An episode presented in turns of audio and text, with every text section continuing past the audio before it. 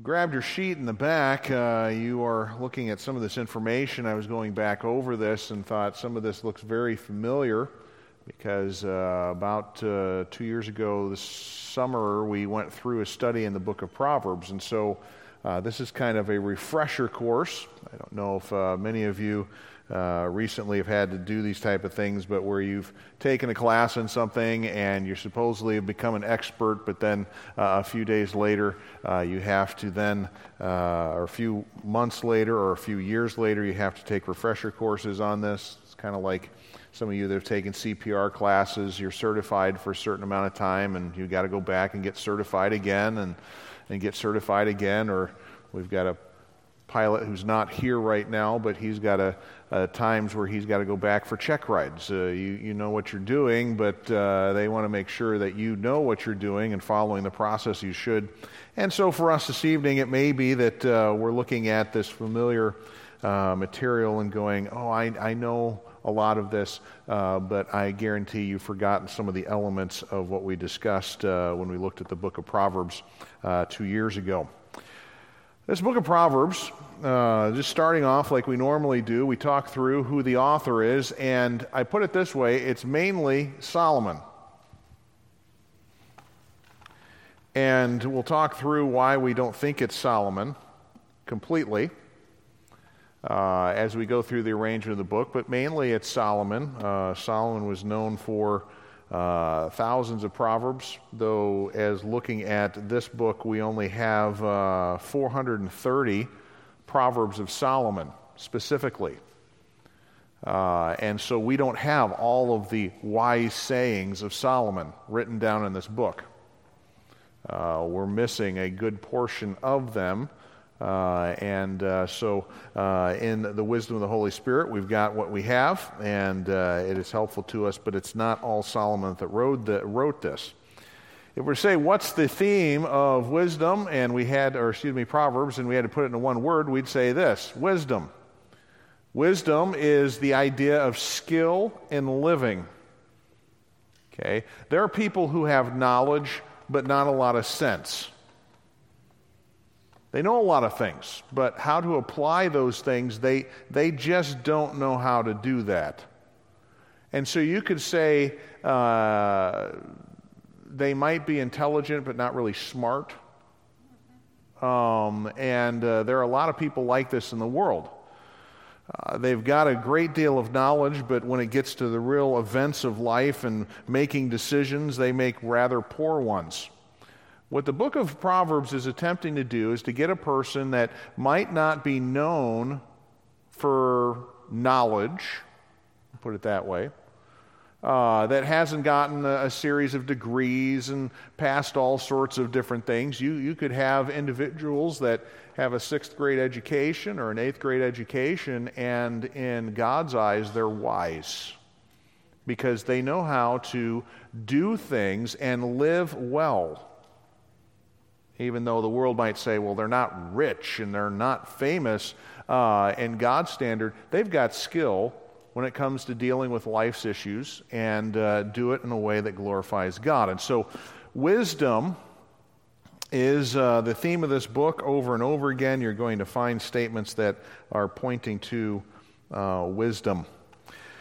The way the book's arranged, you start off this way, it's the Father's Praise of Wisdom, chapters 1 through 9.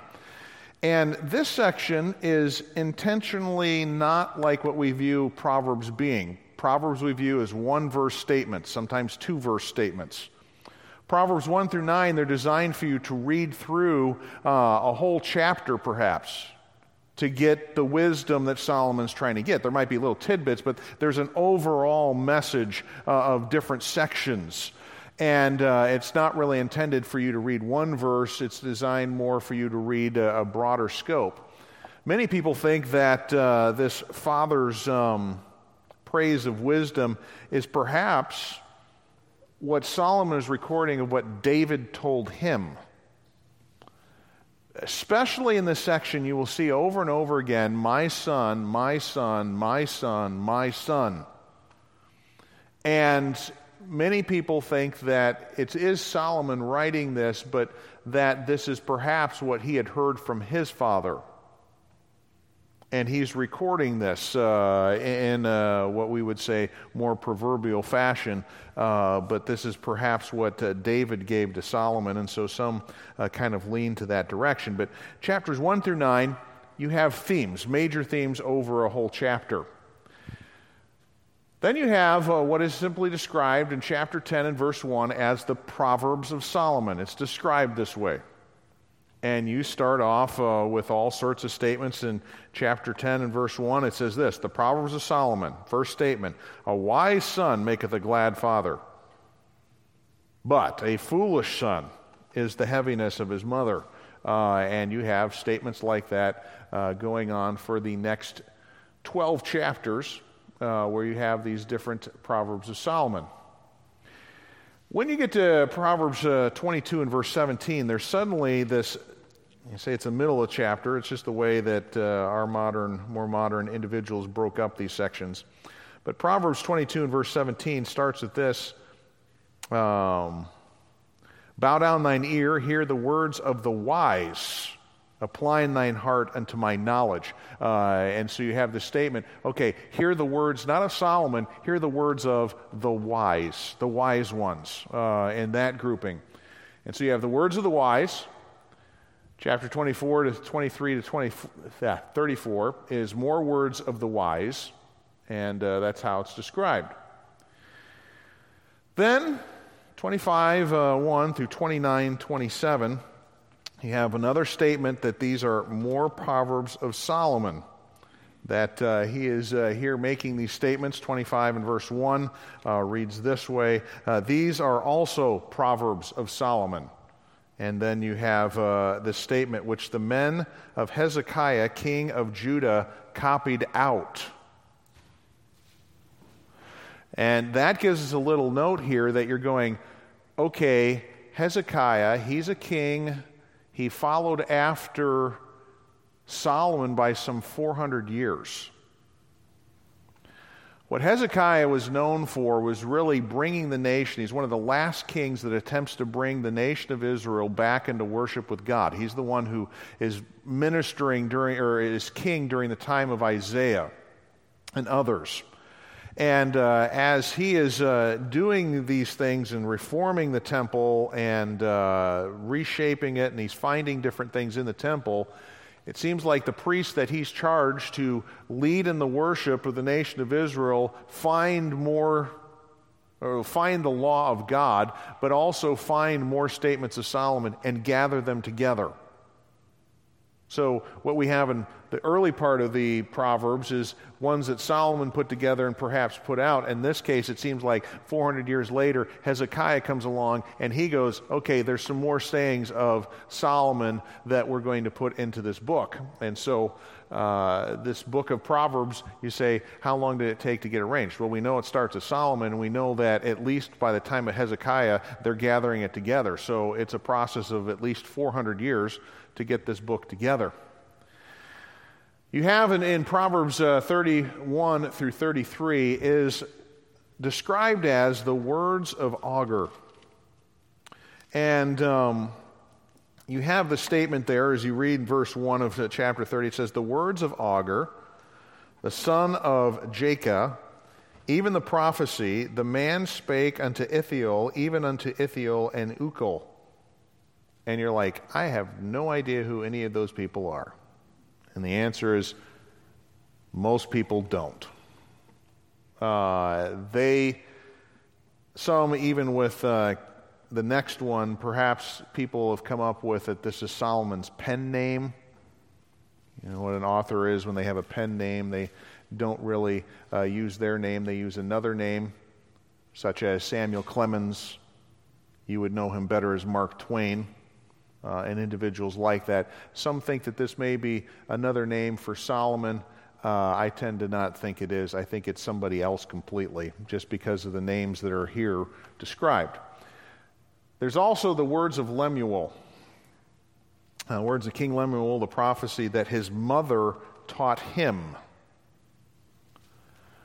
It's interesting that this section is the one that has what we call the virtuous woman.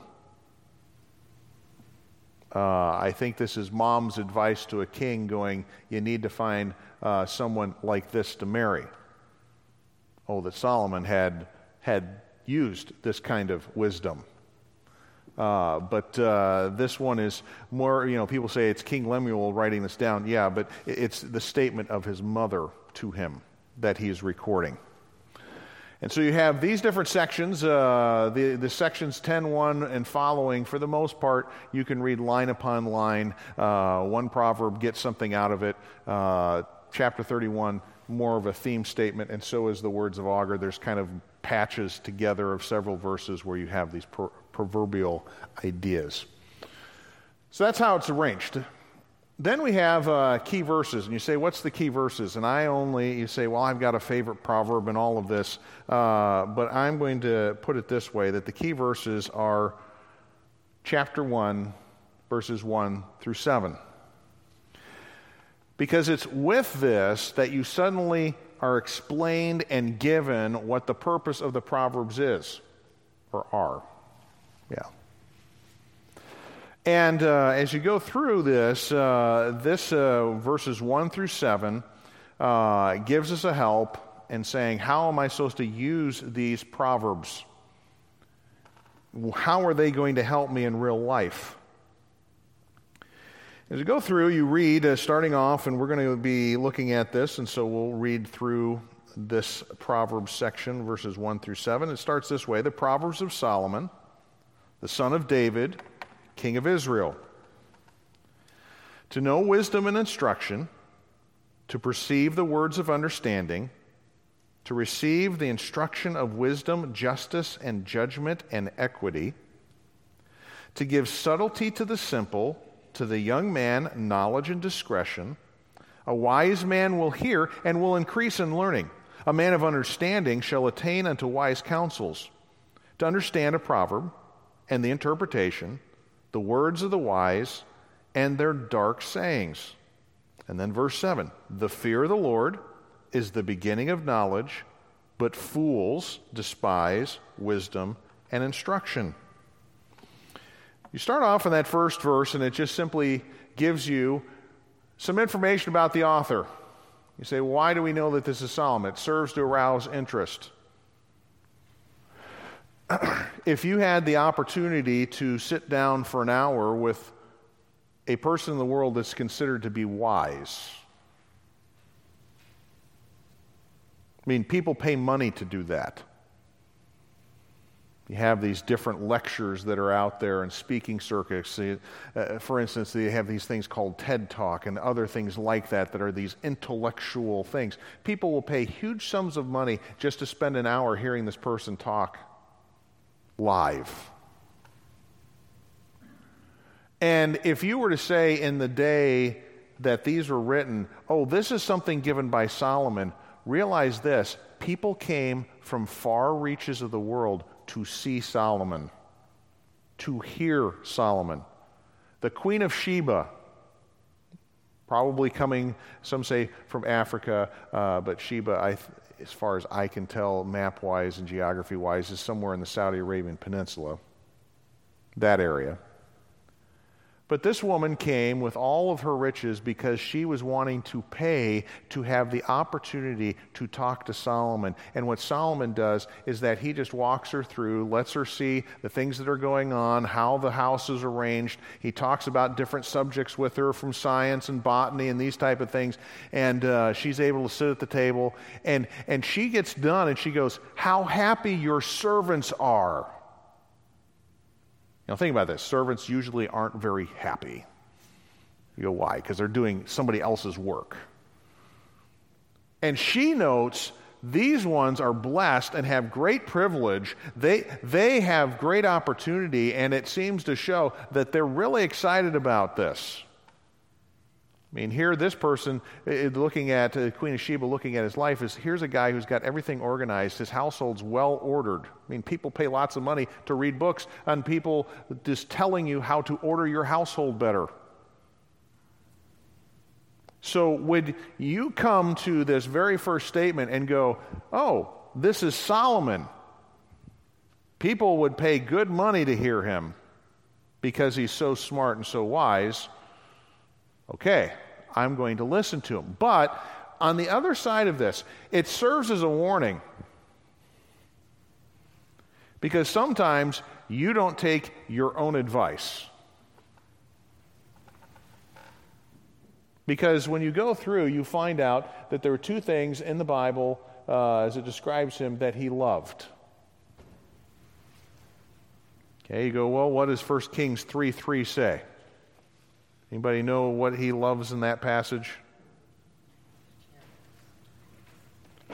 1 Kings 3:3 says this, Solomon loved the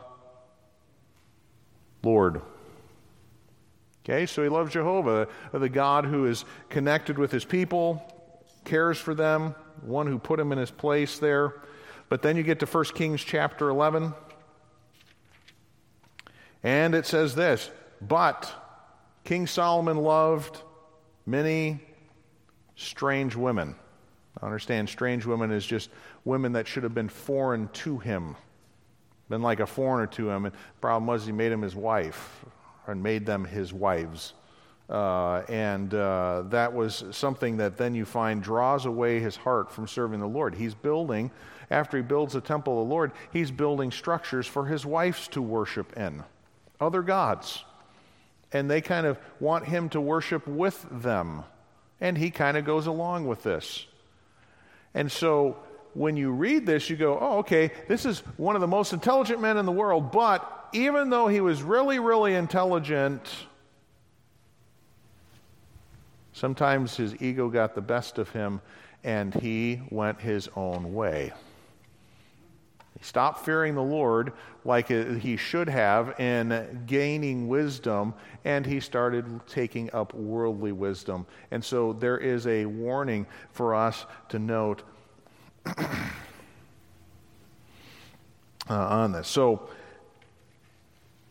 I will say this. The last time he's mentioned, we're told what happened. Nehemiah chapter 13 and verse 26 reads this way, and Nehemiah giving account .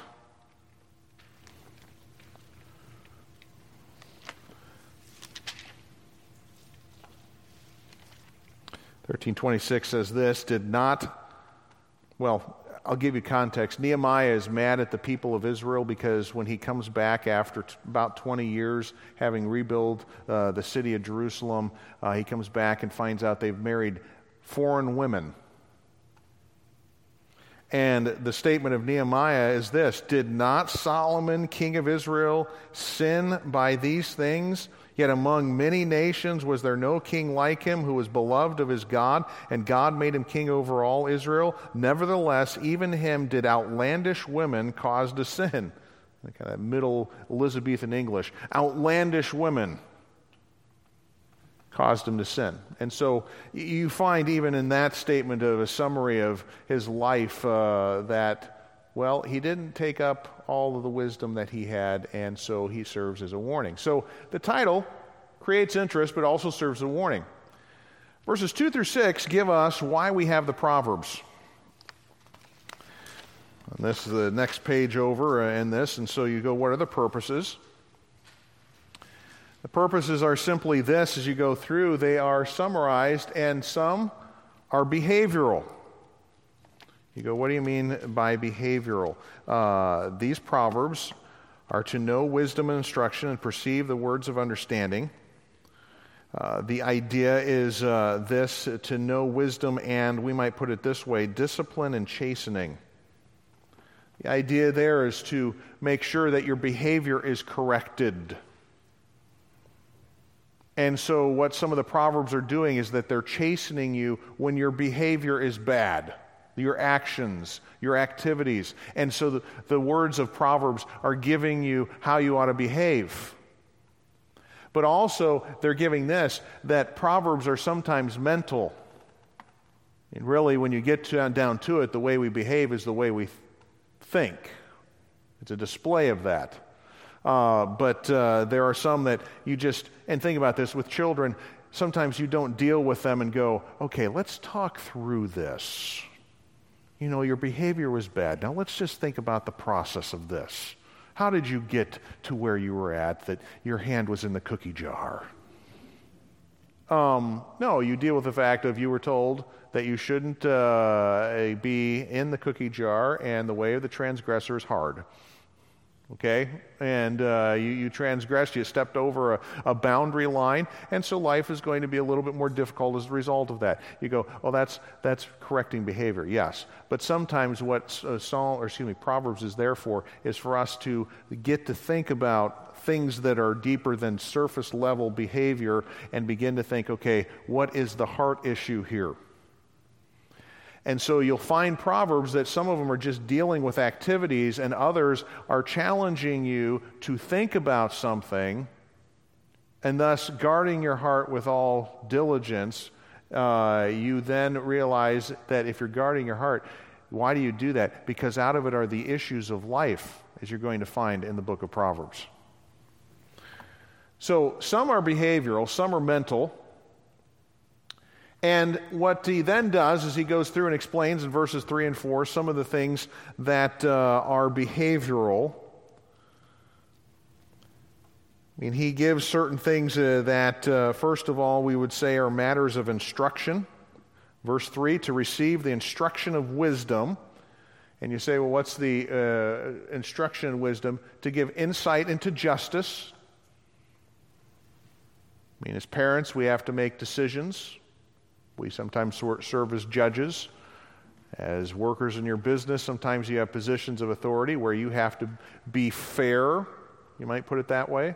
And for Solomon, more so, you've got problems with the nation, how to be fair with people in your judgment. And so you have Proverbs that are there for justice, some that are for judgment. Okay, there are certain times, not just merely are you trying to be fair, sometimes you have to come up with the punishment or the corrective measures that you're going to keep this from happening, or in some cases that you're just bringing punishment. There is no chastening that goes on. You're just bringing punishment. It's not the idea of correcting something. You're paying back something. And insight into equity. And you say, what is this idea of equity? And there's many different ideas right now about what that is, but just simply the idea, once again, of fairness. Being fair with people. Treating them fairly. We might say from the New Testament perspective that we would, in the paraphrase of Matthew 7, verse 12, do unto others as you would have them do unto you. What kind of position would you like to be in? Would you then do that for somebody else in your actions and activities? And so there is that kind of idea. Then there is, besides behavior, there is, besides the matter of instruction, there's the matter for skill. Verse 4 talks about this. To give subtlety to the simple, and to the young man knowledge and discretion. And I think there's a parallel structure here when you talk about the two people that are needing wisdom to change their behavior. The simple and the young man are put together.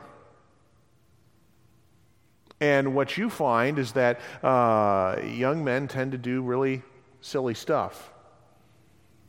If you make studies of this, women usually mature long before the men do. That's why insurance costs go down for women earlier than it does for men. Because men are foolish at times.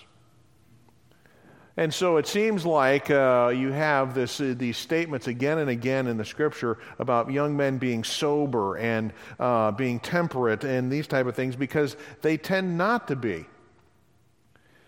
And you say, well, why is this the case? Well, they're paralleled. The young man's paralleled to a simple individual, and a simple individual is a person who doesn't have experiential knowledge.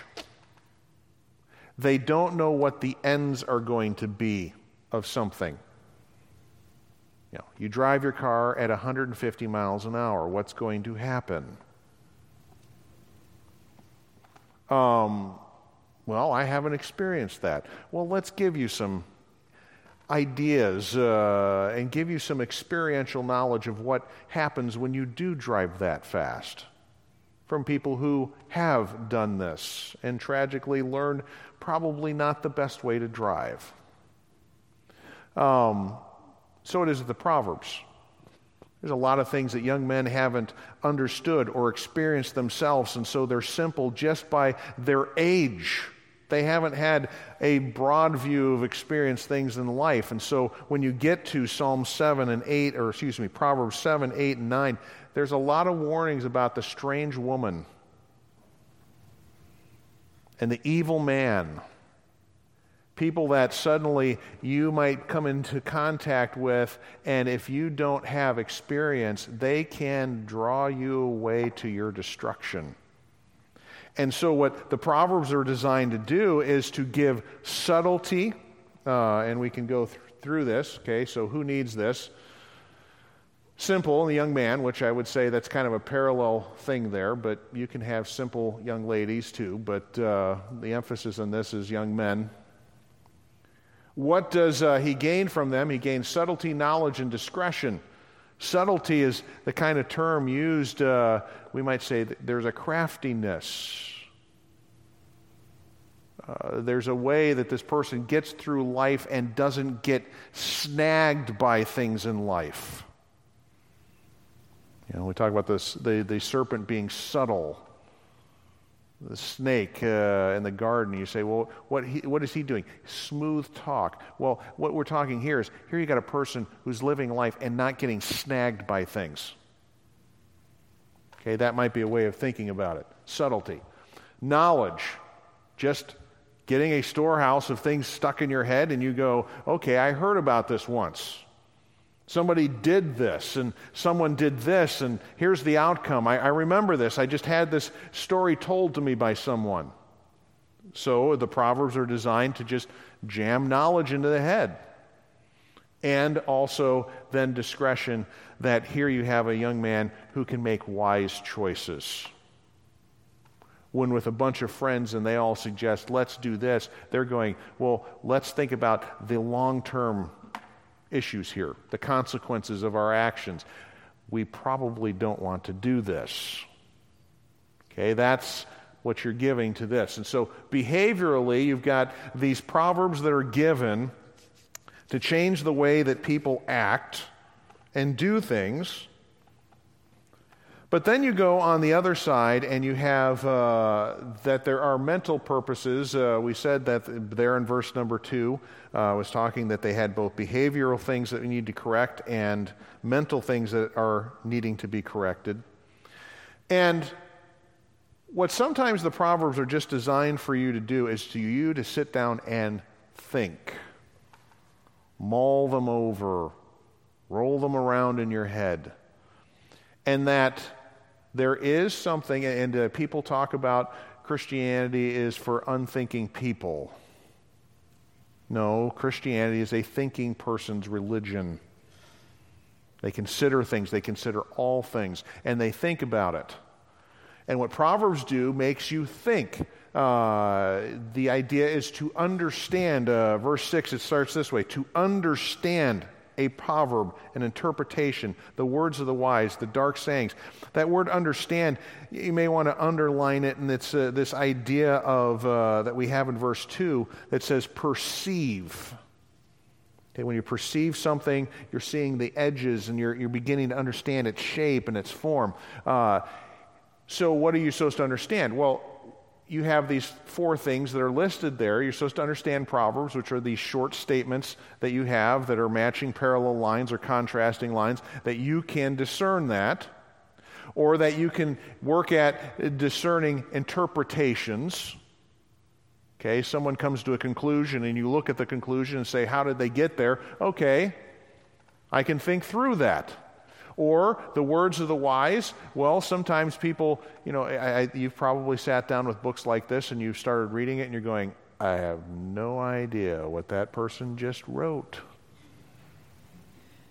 I think I'll just put that book back down again. And there's occasions like that you've had books like that, but you come back years later and you sit down and you read it and you're kind of going, oh, okay, I kind of understand what he's talking about. there is those elements where you may not get the statement the first time because you're kind of going, this is someone who's just, you know, I'll have to work at it. And then this thing, to understand dark sayings. I'll picture it this way. They used to do this, but they don't anymore because of COVID. When you go to Cracker Barrel and you sit down at the table and you've ordered and then you're waiting because it's not fast food, it's slow food.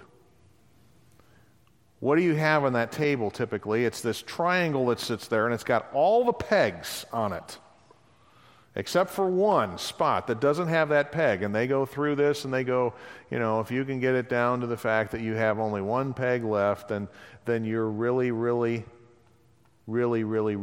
smart. But then they have all sorts of other words if you have a whole bunch of pegs left, and then one of them's, you know, if you have 5 left, you're an ignoramus. I at one time had played that so much that I could figure out how I could leave 8 on the board without being able to jump any of them. That's hard to do.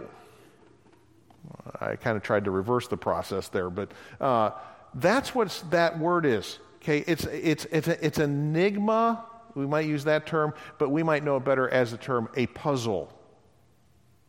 Okay. There are things that you struggle with, and perhaps you've had this where you've had these 2 pieces of metal that are together, and you know the instructions say you can get them apart.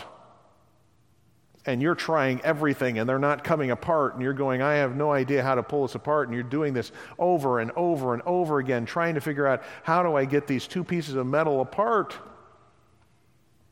You know, people pay money for this. You're like, really? I'll just play with it in the store and try and figure it out. But people pay money to figure this out. But they eventually get to the point where if you figure it out, you can go like this and slide it open and slide it back in again. And people are like, how did you do that? Yeah. Well, it's because you worked at it for a long time. There are things and statements that just require you to work at and work at and work at because they're a puzzle. And there's lots of puzzles in life. And Solomon's got it filled when you get to the book of Ecclesiastes. That whole book's talking about things that don't make sense. How you have somebody who's really, really healthy and dies young, and someone who lives unhealthily and lives seemingly forever. And that the person who lives life as they should and they lose everything, and a person who is completely evil gains everything in this life. And you're kind of going, that doesn't make sense according to what I've read in the scripture. That shouldn't be the case. There are puzzles at times. Dark sayings as it's described there. What verse 7 is the motto. Okay, if we're to give one statement, you know, we said one word to describe Proverbs, it would be wisdom. This is a lengthy statement that just gives you the direction for all the Proverbs.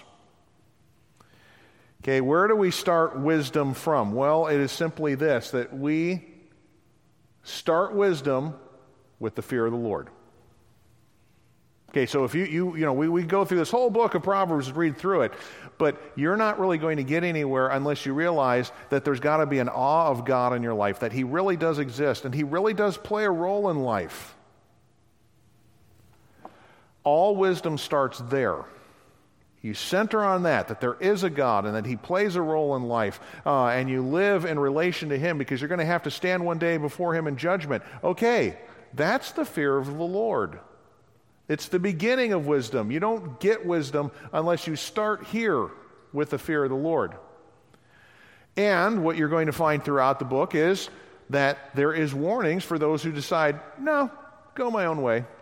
You got groups of individuals like that. There's 3 individuals in the book that are constantly mentioned over and over again. You got the simple person who's just kind of going through life blankly, not really looking for consequences, kind of goes with what the crowd says. That's the simple. Then you got the one who's known as the fool, who kind of goes, I'll go my own way, and it's an intentional thing. But then you've got the mocker or the scorner, the same Hebrew word, the mocker and the scorner, who goes about trying to attack God. and all that follow him. I mean, it's not just merely, I'll go my own way and don't worry about me. It's no, I'm going to make life difficult for those that are followers of God, and I am going to try and make a joke of God. So you have three individuals like that you see throughout the book of Proverbs, and there's warnings for them over and over and over and over again. And so beginning of wisdom is the fear of the Lord. So very quickly here, I'm not going to do much on this because we spent much time on this. What are Proverbs? Proverbs in our Bible are a comparison or a parallel. Proverbs don't rhyme scheme. What they're doing is they're either saying the first line's got one thought and the second line is synonymous with it. It's parallel to it. Or what you will read with a proverb typically is that the first line says something and the second line says something completely contrasting, the opposite direction. That's how these proverbs are arranged. You could say this, a proverb employs a short, pithy saying to express a general rule through a specific example. Okay, you have a general rule, and realize this, proverbs don't always work out the way you want them to. We'll warn you about that here at the very end. But there's a general rule. This always seems to be the case, but let's give you a specific example. Here's one from our time. A stitch in time saves 9. You know, if you just go ahead and make the stitch a little bit more solid, you're not going to have to eventually, as that garment pulls, to have to work on 9 of them. And you kind of go, okay, so is there another one like this? An ounce of prevention is worth a pound of cure. Okay, short statement, but it's like, if you take care of something before it becomes a problem, you won't have a problem. But if you ignore it, it becomes a big problem. And a generic way of saying this is that the general rule is that preventative action is better than remedial cure. Take care of it in advance instead of having to go back later and fix it. So, you know, we have this short statement, general rule, specific example. You got sewing and medicine is the example, but it's presenting a general principle. Take care of things in advance. Okay, so you have that. Then you have this other example, like father, like son. Or they're to chip off the old block. You know, they're made of the same rock. You know, you say chip off the old block. Well, imagine you got a block and you chip it off and it's the same rock. Maybe shaped slightly different, but the material's the same. Or the apple doesn't fall far from the tree. All of those are statements that you're going, okay, we have a specific situation, but it's giving us a general principle of life. I mean, this is the general rule is that the derivatives or those things coming off are very similar to their origin. The idea is this, is that you have something that is the father or something else, they're going to, well, affect the next generation and those things going on. So thus it is important for it. So you give those, we do have proverbs in our culture that are like this. And Solomon uses a lot of specific examples, but those specific examples aren't the specific situation. He's going, okay, there's a general rule here. Now, have this, in God's providence, proverbs may have exceptions. Okay, let me give you a few here. Proverbs 26, verse 4, you start off with that first statement, answer not a fool according to his folly, lest thou be like unto him. So you're going, if there's a person who's a fool, doesn't like God, I'm not going to say anything to him. Wow, I'm going to live my life that way. And then you read the next verse and you're like, really? Answer a fool according to his folly, lest he be wise in his own conceit. I'm supposed to answer a fool? So which is the right answer? What's the right answer in every situation? And what you're finding out, you're going, there isn't a right answer in every situation, or there is a right answer in every situation, but it's not going to be the same. There were times as a youth pastor where you would not make comment to a teenager.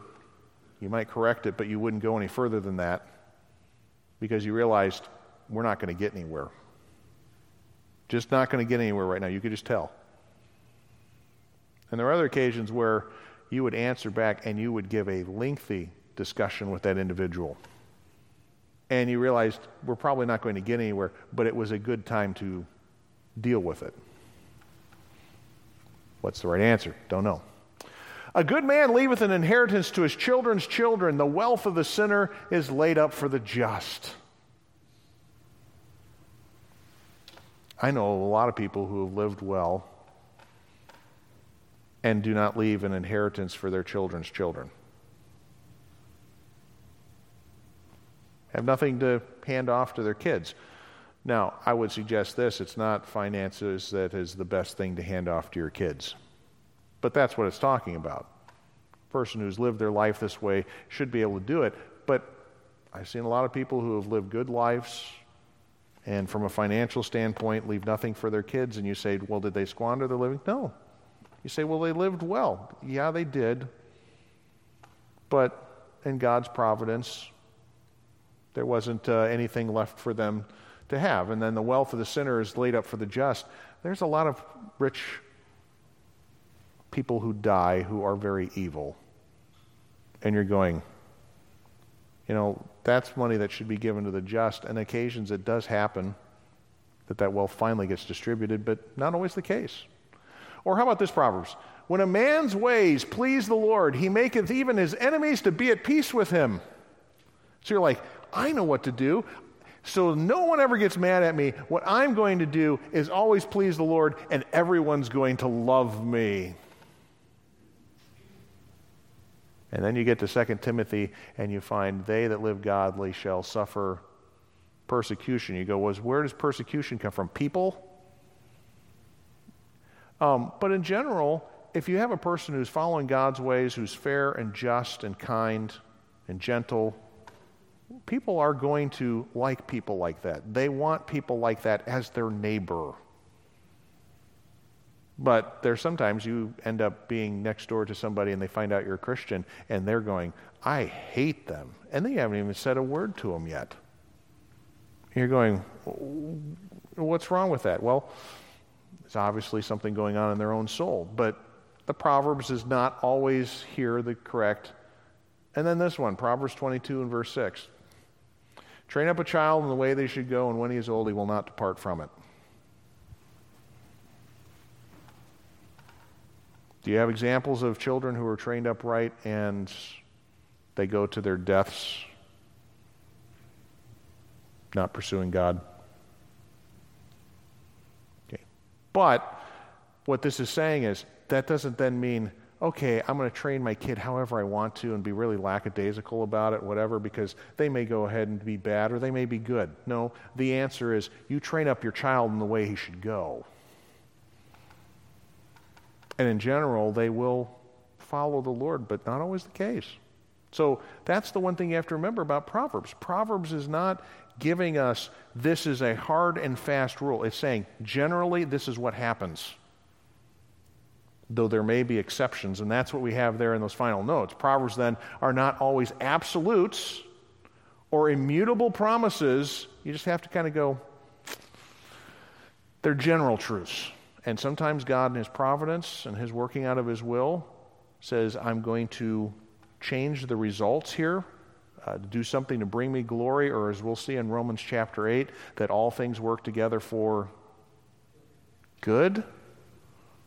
And so sometimes God does things that we might not totally think are good, but he's got an overall plan where he's bringing about good.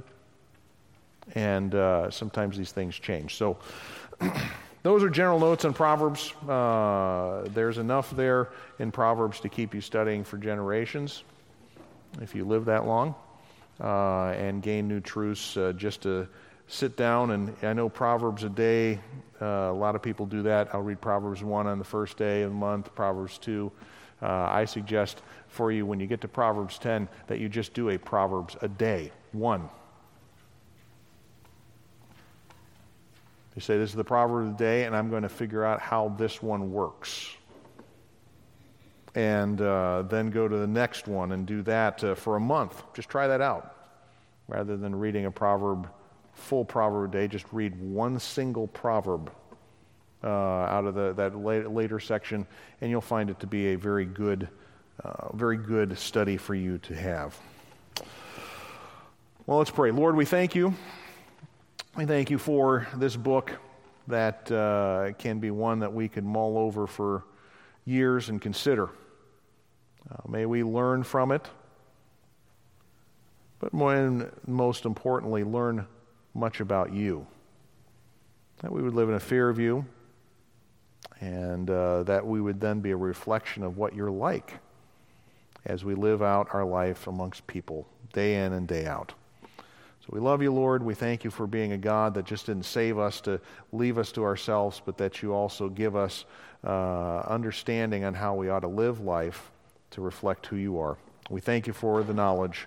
May we live it out, and this we pray in Christ's name. Amen.